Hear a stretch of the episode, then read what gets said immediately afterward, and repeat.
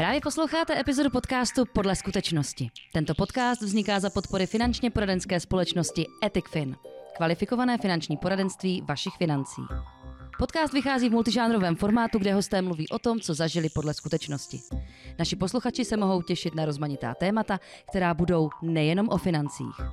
Pohodlně se usaďte a teď už podle skutečnosti. Dobrý den, dámy a pánové, vítáme vás u nového dílu podcastu Podle skutečnosti. Dneska jsem tu se svým kolegou Vítou Čechem. Ahoj Vítě. Ahoj, zdravím tě Honzo, zdravím diváky a posluchače. A probereme si dneska uh, změny, které se stanou nebo už staly v roce 2024. Takže uh, bude se to týkat, dá se říct, třech oblastí, m, penzijních nástrojů a produktů, uh, motorových a elektrických vozidel, tam se stalo docela hodně změn a další věc jsou daně a příspěvky nebo uh, dotace a tady tyto věci. Takže já bych začal hned první částí a to jsou ty penzijní nástroje a produkty. Ty se hodně týkají naší práce a to je, že 1. 1. 2024 přišel na trh eh, dlouhodobý investiční produkt, takzvaný DIP. Není to DIP jako gomáčce, ale je to právě uh, další nástroj na přípravu na penzi. Tento dlouhodobý investiční produkt uh, je, dá se říct, nějakou alternativou právě k těm penzím. Právě dneska už je to doplňkové penzijní spoření, ale vláda chtěla uh, jít trošku naproti těm, kteří nejsou úplně spokojení s tím, co v penzijních pojiš, eh, pojišťovnách, co v penzijních spořitelnách uh, jsou za strategie v jednotlivých těch strategiích, jak máme nějakou konzervativní, střední a dynamickou, tak v tom DIPu si budete moci sami vybrat, do čeho ty vaše peníze se budou, dá se říct, investovat právě na tu penzi. Jo? Doteďka jste si to vybrat nemohli a uh, v tom DIPu to právě půjde. Bude se to používat Eh, dá se říct, v bankách, těch samotných penzijních společnostech, v nějakých investičních společnostech si to člověk bude moci založit. I my samozřejmě eh, finanční poradci to budeme zakládat eh, klientům a budeme si moci tam vybrat, do čeho přesně ty peníze půjdou. Do, do konkrétního fondu, ano. nebo je to jenom o té strategii, ale bude tam jako konkrétní nástroj, který se mm-hmm. může vybrat.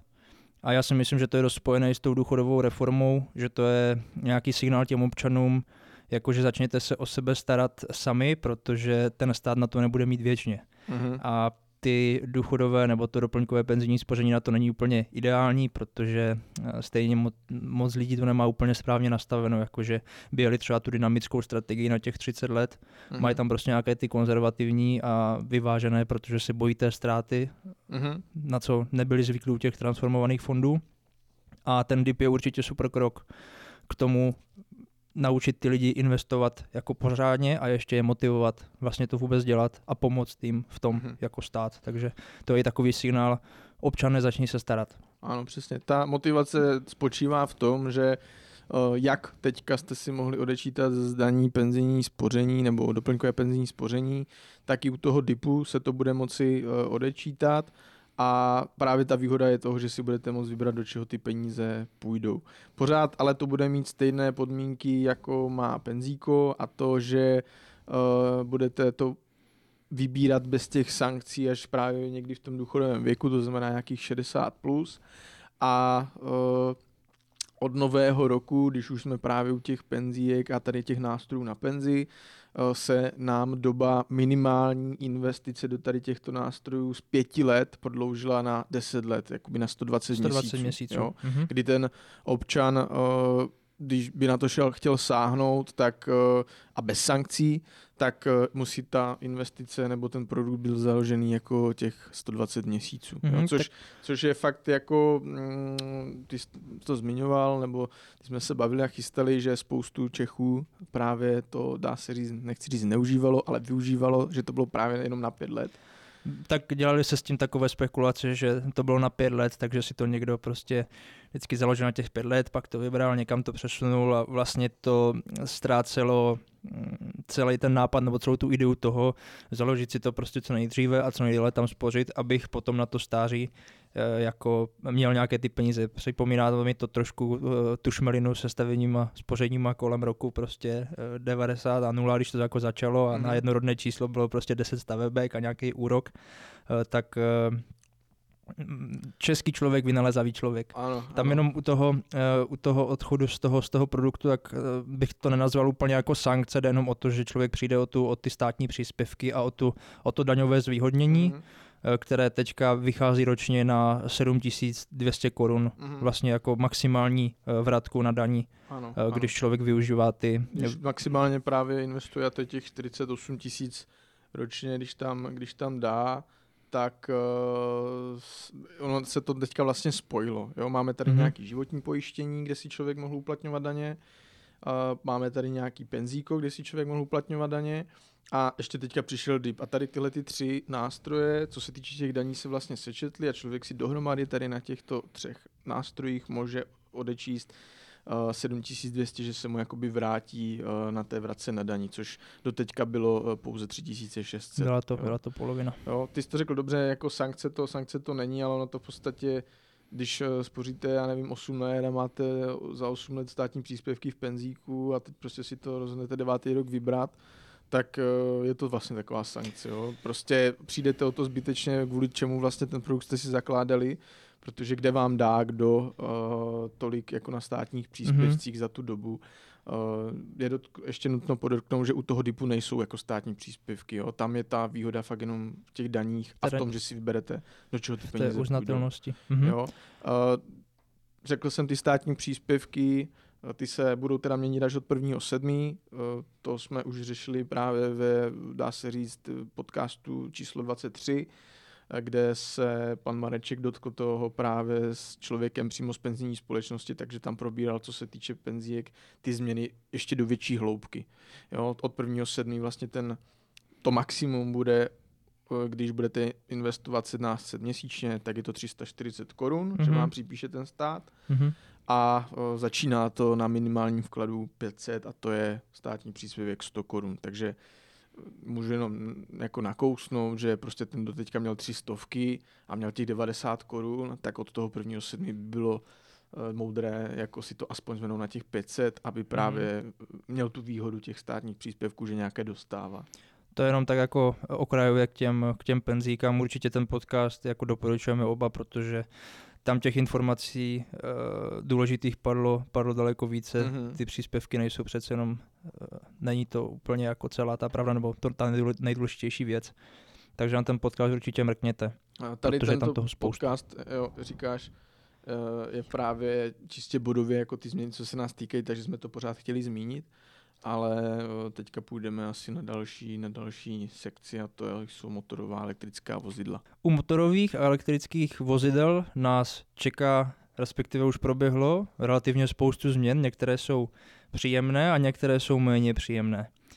Eh, K těm příjemným asi patří to, že člověk u sebe už nemusí mít řidičský průkaz, když ho zastaví, kontrola, stačí občanka, Mhm.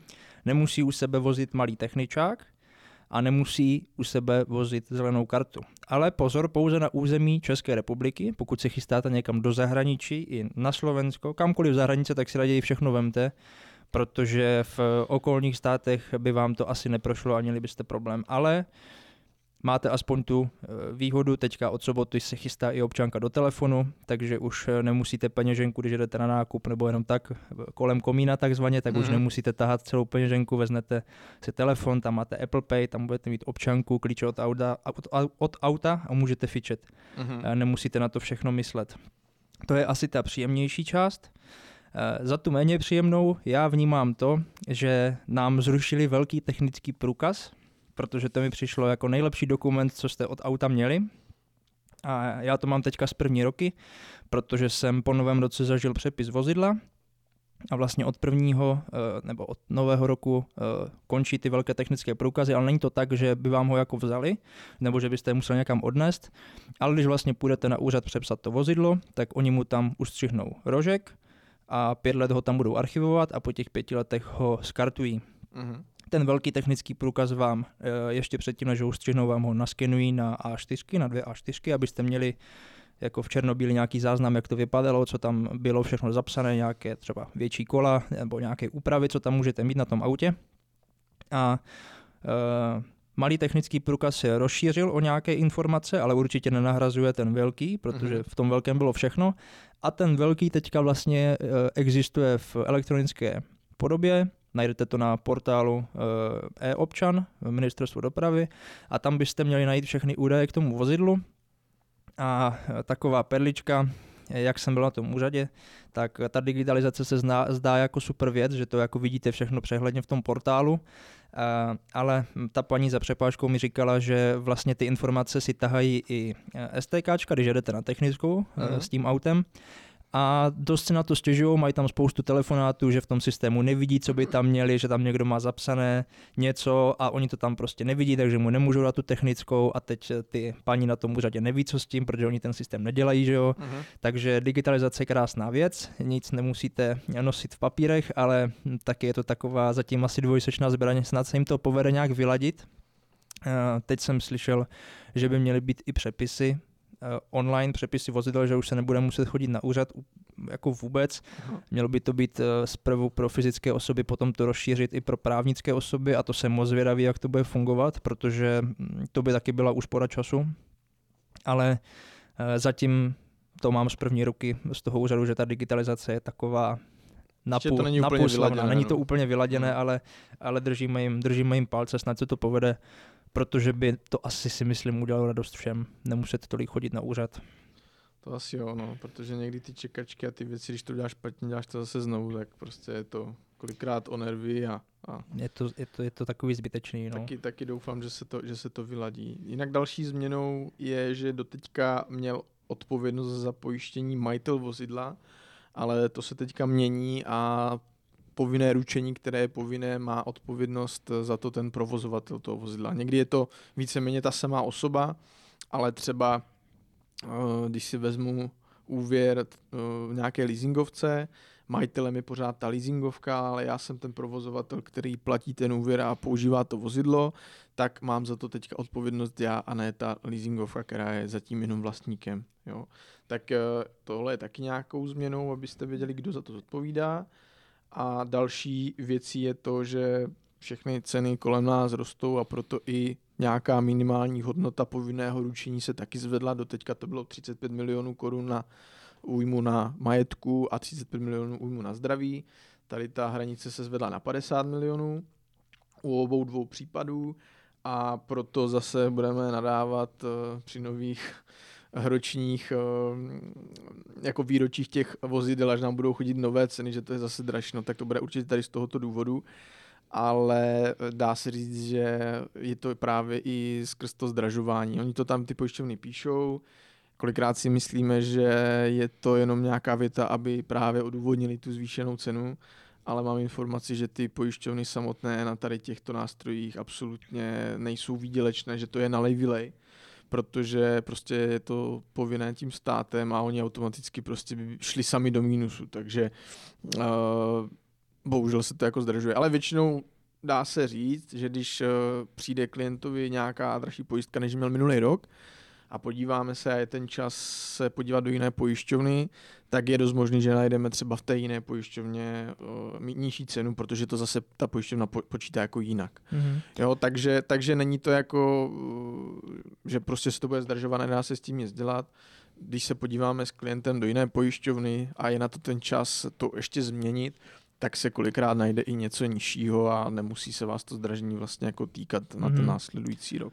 Ta, ta zdražovací tendence už tam byla, už tam byla delší dobu a eh, vždycky, když člověk volal na infolinku nebo se ptal někoho v té pojišťovně, tak eh, ano, zdražuje se, protože máme tu inflaci a rostou nám ceny těch eh, dílů náhradních Ano. že jo, a tak dále, takže oni si to jako vždycky obhájili, ale nebylo to úplně vidět.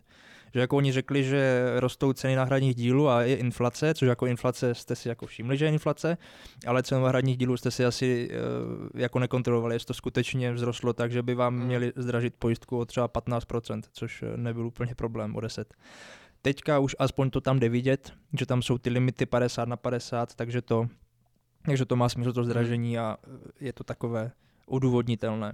Bych zmínil toho, to, že ta změna je vlastně od nového roku a ti lidé, kteří mají pojištění z roku 2023 na těch 35 milionů, eh, tak se jim to automaticky zvýšilo eh, na těch 50 eh, právě na nový rok a až jim přijde v roce 2024 nové výročí jako nová cena, tak už to tam budou mít jako napsané, že se to z těch 35 zvedlo na těch 50 a i ta cena se v tom asi jako odrazí. Takže nemusíte se bát, že byste si to museli měnit sami, když máte ten nejnižší limit teďka, on se změnil sám automaticky a na výpisu na nový rok eh, to uvidíte, takže, takže se to změnilo samo. Nemusíte to rušit. Nem, nemusíte se bát, oni to za vás zvednou i zdraží sami, ano, nemusíte ano, to přesně, řešit. Přesně U toho povinného ručení ještě chvilku zůstaneme, protože se nám rozšířila povinnost povinného ručení i na další vozidla, jako třeba elektrokoloběžky, segway a golfové vozíky. Jsou tam nějaké další podmínky, že konstrukční rychlost musí být 25 km za hodinu minimálně, anebo hmotnost na 25 km s maximální rychlostí 14 km za hodinu. Eh, takže i tam vznikla eh, ta povinnost mít povinné ručení, což za mě je eh, logický krok a správný, protože jich bylo spoustu a podle mě byla velká šance, že můžou zavinit nějakou mm. dopravní nehodu při takovém počtu a pokud na tom jel, mohlo na tom je třeba nějaké dítko nebo někdo a způsobí tam dopravní nehodu, tak vlastně kdo nahradí tu škodu, když to dítko asi třeba ne, není nějak chráněno, nebyl pojištěn ani ten stroj, na kterém se pohyboval. Mm.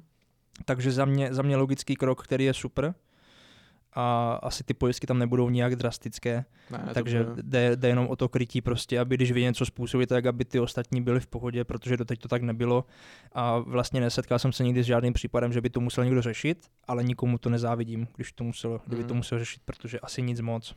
Jako oni budou v pohodě, když ty peníze dostanou, dostanou z pojišťovny, ale i vlastně vy budete v pohodě, protože to nebudete nikomu dlužit. Jako. No, spíš, Takže... spíš jde o to, kdybyste třeba vyjeli na elektrokole nebo na té elektrokoloběžce, které třeba u nás ve městě se mm, jako celkem hojně vyskytují, teďka ne, ale v létě na a tak, když je teplo, tak, tak jo. A jako dovedu si představit, že můžete způsobit škodu prostě ve stovkách tisíc někde na křižovatce a kdyby se to mělo plnit z něčeho jiného než z vašeho povinného ručení vaší elektrokoloběžky, tak to byste se asi prohli. Ano. Přesně, přesně. A nehledě na to, že s tím omezováním, neustálým omezováním rychlostí a tak dále pro ty auta, tak ty, ty elektrokola a elektrokoloběžky se dneska pohybují snad dvojnásobnou rychlostí než ty auta. Takže já bych si dokonce troufala říct, že eh, je to dneska na nějaké cyklostezce daleko nebezpečnější než eh, na běžné silnici, kde jezdí auta. Takže jenom, jenom dobrý krok. Mm-hmm. Poslední změnou, eh, nebo tou nejdůležitější za nás, je změna ceny u dálniční známky. Bude to od 1. února. Eh, dá se teoreticky eh, ta dálniční známka koupit ke konci ledna, ale ten počátek si dokážete odložit ještě o měsíc, takže ten začátek může začínat někdy koncem února a do dalšího února 25 můžete mít ještě tu starou cenu ale pak už prostě naplno a to bude z 1500 vlastně na 2300. Jo. Mm-hmm. Takže taková změna ještě co se týče, co se týče u těch motorových vozidel. A snad by tam měly přibýt i ty kratší dálniční známky. Teďka ano. nejkratší je na 10 dní. A když někdo potřebuje využít třeba dálnici na víkend nebo na jeden den, tak vlastně musí zaplatit tu 10, desetidenní. A co potom s tím, že? Uh-huh. Tak eh, je ve hře nějaká možnost, že by byla kratší dálniční známka. Ano. Tak budeme držet palce snad. Pojďme na uh, třetí část, a která se týká, dá se říct, těch živnostníků, uh, budoucích maminek a celkově nás všech, protože se budeme bavit o daních a příspěvcích. Mám tady napsáno, že minimální vzda vzrostla se 17 300 na 18 900, takže se nám ta hranice zase posouvá a právě na to navazují ty minimální zálohy ze zdravotního pojištění, kdy uh, z 2700, nebudu říkat úplně přesně, jo, ale se zvedla na skoro 3000, takže skoro o 300. Jaký 250 korun? No, uh, minimální záloha na sociální pojištění zrostla docela dost a to o nějakých 900, z 2900 na 3850. Mm-hmm. Co se týká paušálních režimu nebo těch tří pásem, tak eh, v tom prvním byl nárůst největší, tam ze 6200 korun, co lidé platili a nemuseli podávat daňové přiznání, se jim to v roce 2024 navýšilo na 7,5 tisíce. To je vlastně 1300 korun. Ano. Všechno se to odvíjí právě od té minimální mzdy, takže i ty minimální všechny jako zálohy tady v těch pásmách vlastně vzrostly. V tom druhém pásmu, které je od milionu do milionu a půl obratu, to zrostlo asi o nějakých 745 korun, ze 16 000 na 16 745. A v tom třetím pásmu, které je od milionu a půl do dvou, to vzrostlo o nějakých, jestli jsem počítal dobře, nějakých 9 stovek, necelých. No, ne, 11 stovek. 11 stovek. 11 stovek Teďka to je 27 139. Takže mm-hmm. to k těm paušálním režimům. Jinak, co se týče daní právnických osob, jak je to tam, Vítě? Tam eh, daň z, daň z příjmu právnických osob se, se zvyšuje z 19% na 21% a uplatní se to až na příjmy od ledna 2024. Uh-huh. Takže, Takže až v daňovku roku 2025. Ano, ano, až, až v tom dalším, uh-huh. až příští rok. Eh, co se dál v daních změnilo, tak to asi za, zachytili všichni a to eh, se řešily ty odpisy aut, nebo ty, ty drahé auta, co se kupovaly na firmu, tak se to tady nelíbilo takže eh, ta daňová uznatelnost se snížila na 2 miliony korun, uh-huh. takže dneska už si Ferrari na, Ferrari na firmu nekoupíte. Vláda si o toho slibuje několik stovek eh, miliard nebo milionů snad do nějakou velkou částku do, do, do kasy. Uh-huh. Otázkou je, jak, jak to skutečně bude, jestli ty firmy skutečně teda sklopí uši a přestanou ty sportovní vozy kupovat na firmu a začnou se kupovat na sebe, aby to DPH odvedli, anebo jestli si to vyřeší nějak jinak a do té kasy vlastně nepřibude vůbec nic. No se to třeba se, zase najde nějaká jiná cesta, že? Ty, ale... ty cesty právě jsou a já si myslím, že tohle rozhodnutí je takové nešťastné. Dokonce zase taková perlička, ta paní z poslanecké sněmovny, která točila to video na sociální síť, že už nebude moct si ta firma odepsat to Ferrari, ukázovala tam fotku té, mm-hmm. toho auta, tak automobilka Ferrari na ní podala trestní oznámení za uh, využívání vlastně značky bez, bez jejího souhlasu, takže um, paní poslankyně musela to video stáhnout a nevím, jaké z toho má následky. Mm-hmm, Ale Ferrari se k tomu postavilo takhle. Uh, asi čas ukáže, co to přinese.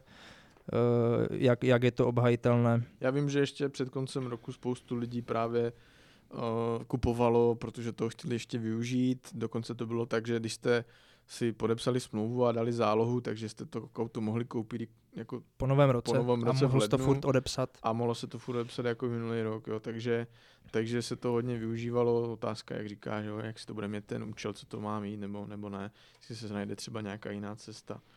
Jinak, uh, co se týče zaměstnaneckých benefitů, tak se také zdaní, pokud přesáhnou v ročním součtu polovinu, polovinu výše průměrné mzdy. Jo, takže ta polovina eh, průměrné mzdy teďka vychází na celých 22 tisíc. Eh, vím, že právě zase budou ti zaměstnavatelé hledat cesty, jak to těm zaměstnancům dát ty benefity, aby se to právě nemuselo zdanit.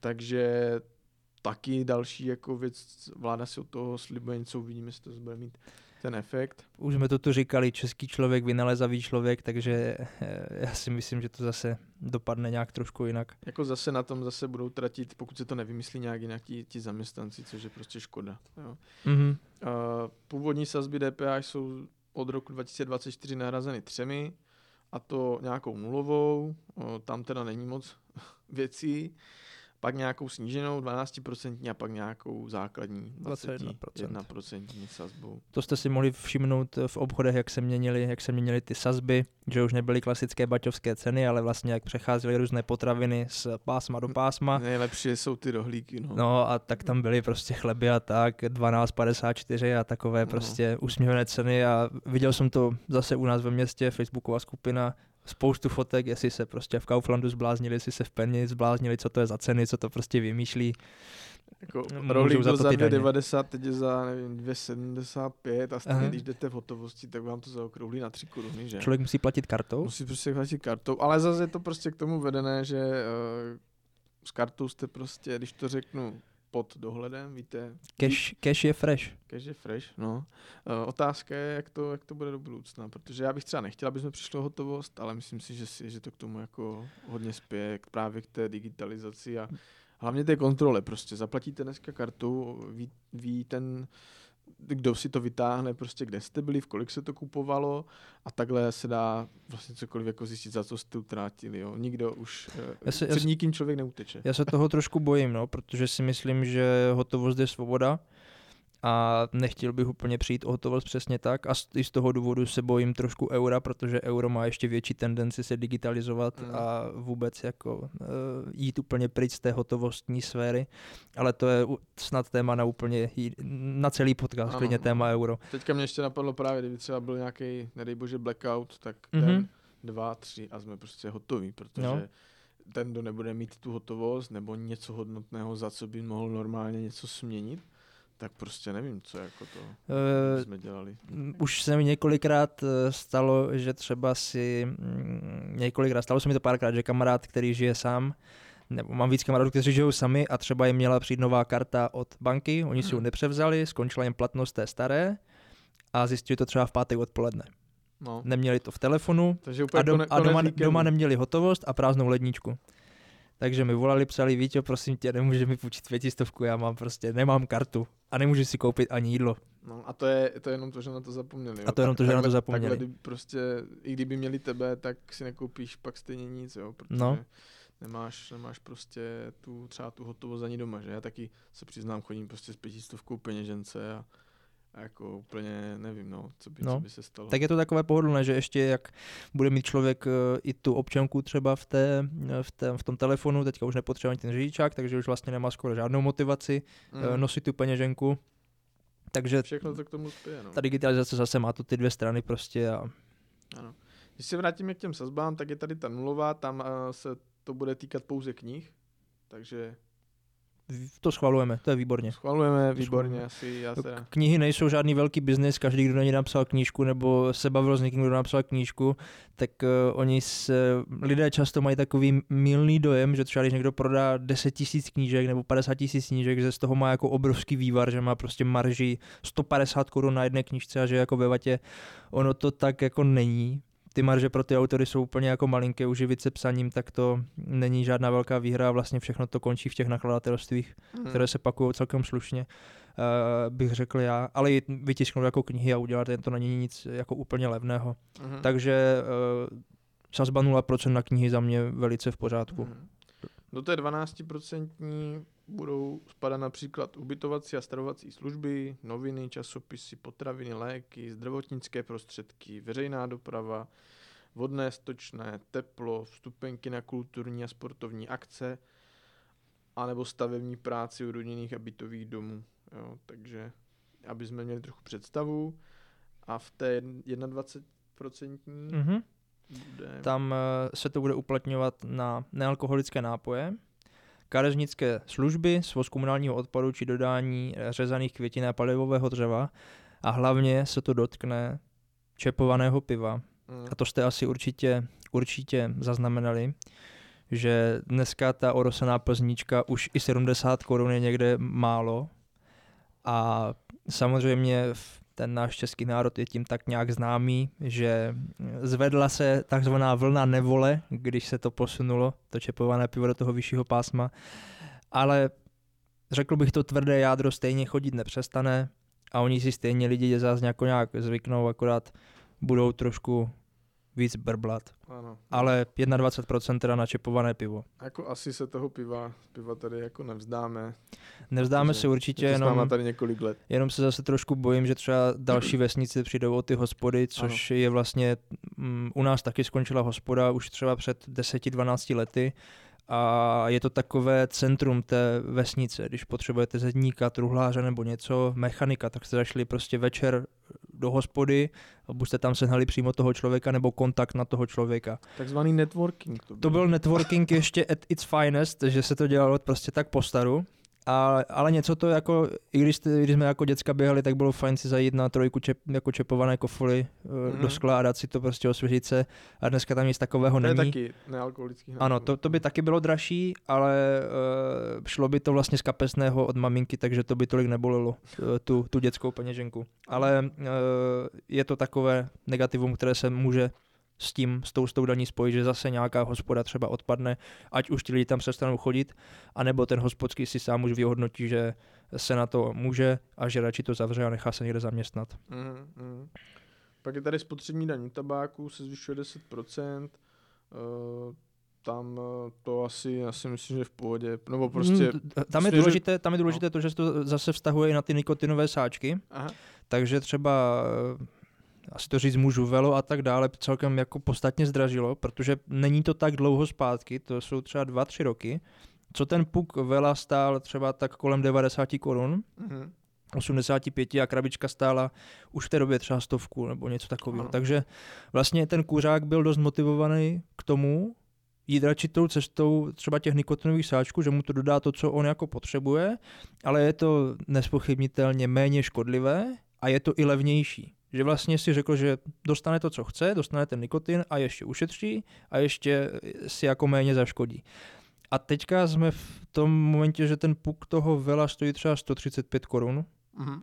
takže už vlastně ti kuřáci řeknou, tak to je pražďak uhoď a radši tam valí ty dechty a tak. Ale to, mm, kolem toho taky byla v minulosti eh, se to řešilo hodně i ve vládě, že vlastně na, to, na ty nikotinové sáčky nebyla pořádně ani legislativa, že to jako může, že tomu jako musí být od 18, protože je to třeba stejné jak s těma, s těma kryptoměnama, ta legislativa na to nebyla připravená, vlastně to vůbec v tom zákoně nebylo, mm. takže nikotinový sáček, ten puk si mohlo koupit klidně nějaké dítě prostě relativně kdykoliv kdekoliv. Takže to se řešilo v minulém roce, teď to ještě spadlo, teď to ještě spadlo do té, do té daně, takže už je to uh, s krabičkou cigaret šulnul.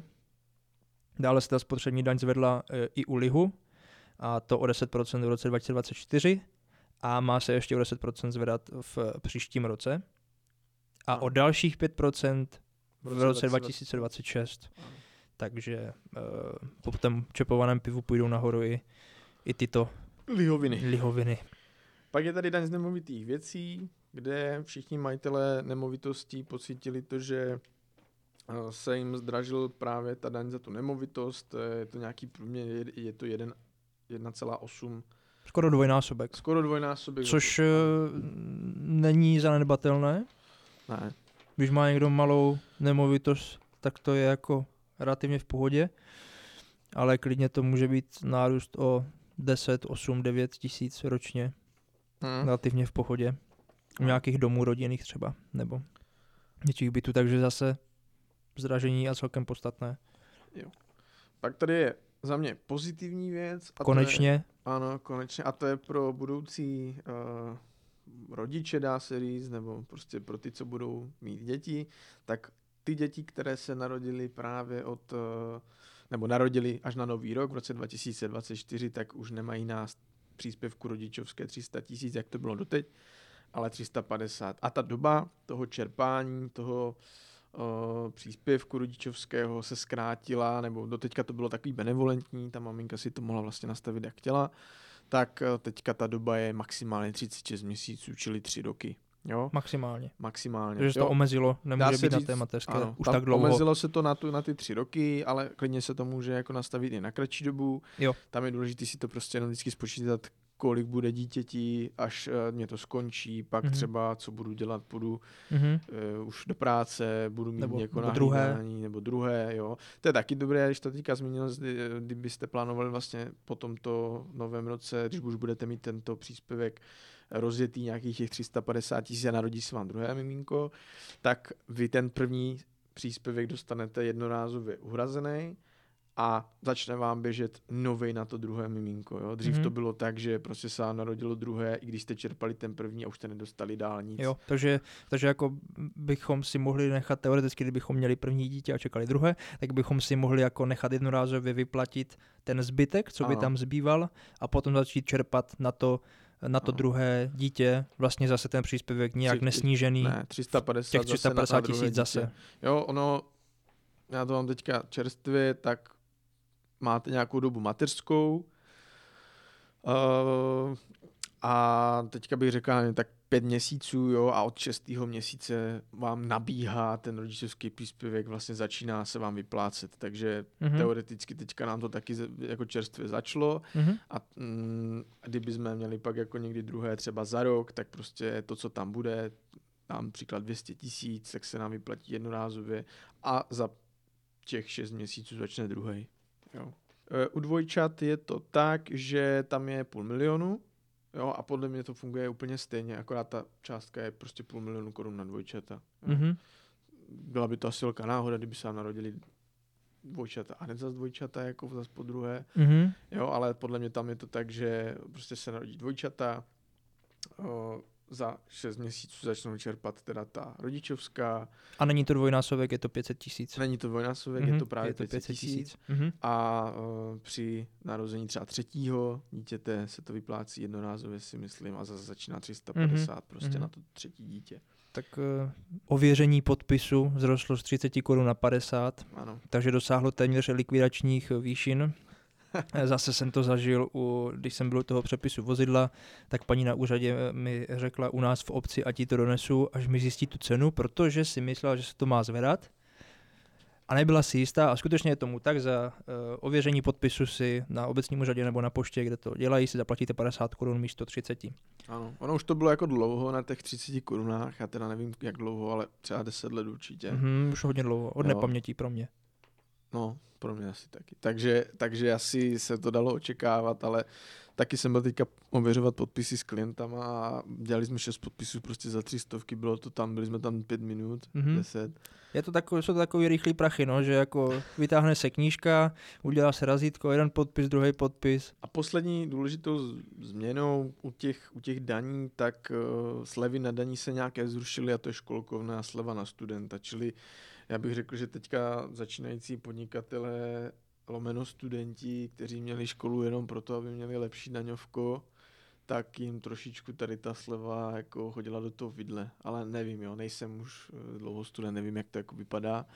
Ale dřív to dávalo trošku smysl, že se to zneužívalo, že prostě lidé začali podnikat, ale aby neměli velké odvody, tak byli i někde, pokud na to měli věk na vysoké škole, měli jakoby ten status studenta a pak si to právě uplatňovali v tom daňovku, tak si myslím, že tady tou slevou dali najevo, že jako úplně to tady jako nepůjde, ale třeba se zase vymyslí úplně jiná tak cesta. eh, zase je to takové dvojsečné, protože jsem jedním z nich a znám spoustu lidí, kteří jako skutečně studují, protože je to zajímá a k tomu podnikají, protože... Nechci to, nechci to paušalizovat určitě na No, všechny, jo. Jasně, protože eh, si to, myslím si, že zase to trošku hodí eh, klacky pod nohy právě těm snaživým, kteří třeba během té vysoké školy už se snaží něco jako rozjet a bohužel tady úplně nejsme jako naklonění těm začínajícím podnikatelům v tomto, že mm, prostě nejsou tam žádné třeba úlevy během prvního roku podnikání a tyhle věci se tady prostě u nás moc nenosí.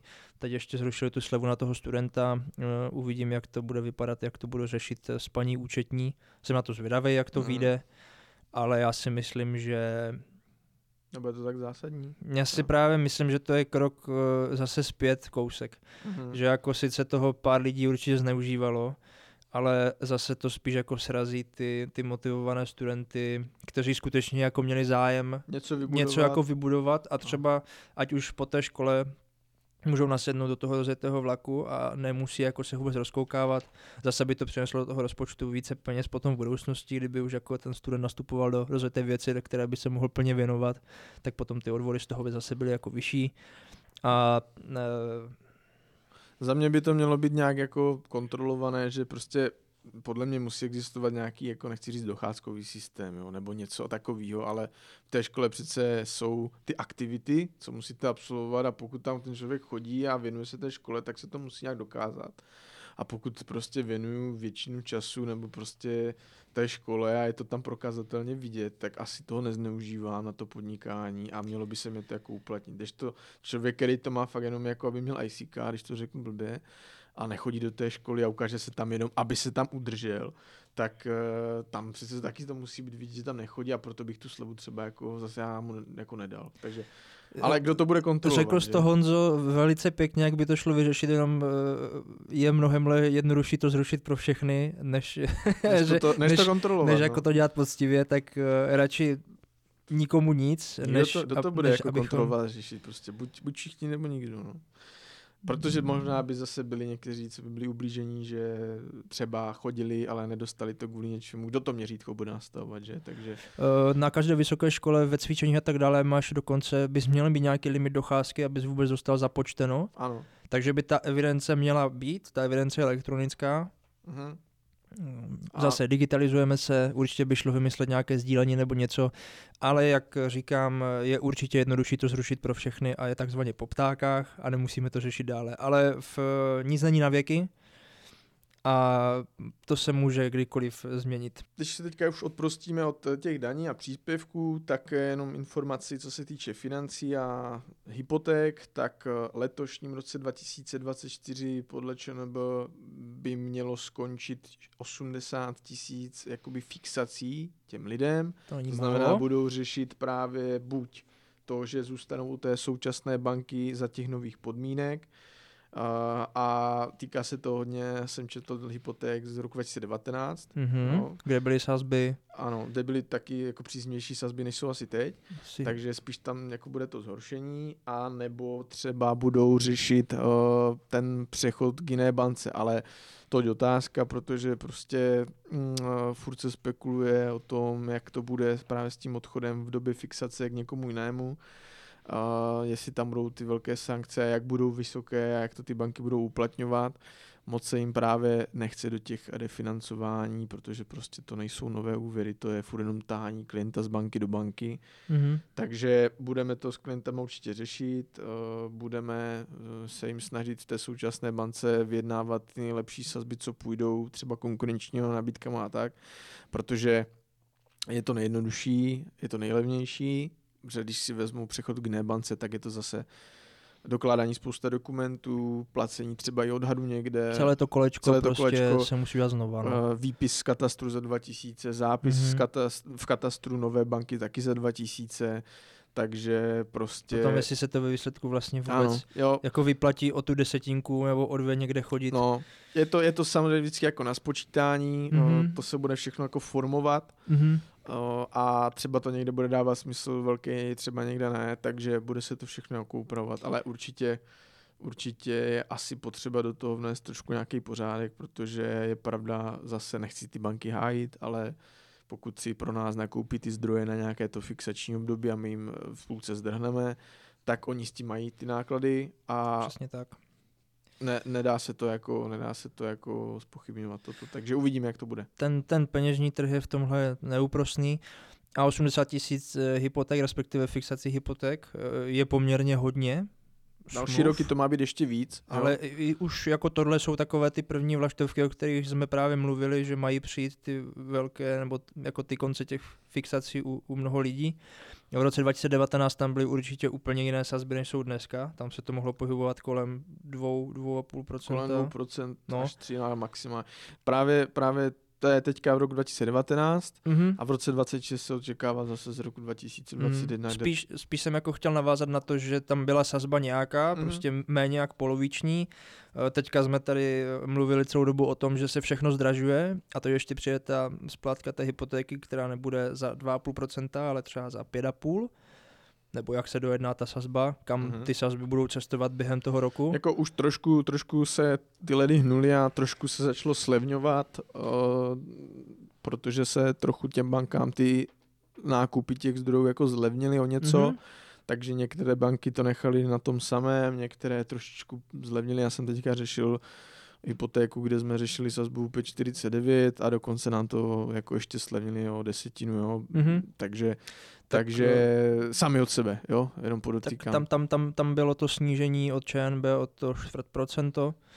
A já jsem se zase bavil s jedním bankéřem, který uh, mi vlastně říkal, že to 4% stejně nic neřeší, že to je jenom takový jako v úvozovkách marketingový krok a že spíš to očekávají v té druhé polovině tohoto roku, mm-hmm. že mhm. to bude nějaký pohyb, ale že pořád uh, vlastně ta ČNB dává jenom nějakou tu referenční sazbu, ale vlastně je to jenom o tom trhu těch peněz už mezi těmi, mezi těmi společnostmi, takže eh, nejdříve budou snižovat ty malé společnosti, protože je boj o zákazníka, a, a takže ty budou z úroky nejdříve dolů mm-hmm. jako mhm. první a potom až budou následovat, eh, potom až budou následovat ty, ty, větší, ty větší kolosy finanční a zase jsme se smáli, že já jsem se ho ptal, jestli nemá náhodou na stole křišťálovou koulu, eh, že bych chtěl eh, zjistit, jestli to bude o půl procenta nebo o procento a on eh, říkal, že to prostě... Se neodváží ani tvrdí. To se že... prostě neví. Ne, ne, ne, ne, to, to vůbec jako říct nějakou jako svoji, co by člověk očekával, to asi jo, ale prostě odhadovat to přesně jako to... Nemá. Jediné, co víme z jistotou a historie nás to naučila, že ty sazby uh, lezou dolů daleko pomaleji, než letí nahoru. Takže mm, ano. nečekal bych, jako že se budeme tady za rok, že tady budeme sedět a budeme se bavit zase o třech procentech. Hmm, to na to na to stejně zase navážou ceny těch nemovitostí, že bude větší poptávka, budou, budou více stát, takže otázka je, kde ten člověk vlastně jako ušetří. No, Zase ale... bude ta nemovitostní krize, že jako teďka nikdo nebere hypotéky, nemovitosti se pořádně neprodávají, protože jsou drahé hypotéky, zlevní hypotéky, zdraví nemo, zdraží nemovitosti, a že on to Pořád se to nějak... Se to bude nějak, nějak jako cyklovat pořád, no. Toto byly za nás uh, změny v roce 2024. Uh, za nás to byly ty jako nejpodstatnější změny. Chtěli jsme, aby se každý právě našel v nějaké té své oblasti, kde se to týká a právě se mohl zařídit třeba kdyby o tom ještě nevěděl a sledoval tady tento podcast. Takže uh, se budeme těšit zase u dalšího dílu. Já vám moc děkuju, tobě taky Víťo a mějte se, dámy a pánové. Honzo, taky ti děkuju, mějte se pěkně. Naschledanou. Naschle. Dámy a pánové, děkujeme, že posloucháte podcast Podle skutečnosti. Sledovat nás můžete na Instagramu, LinkedInu, Facebooku a YouTube pod názvem EthicFin.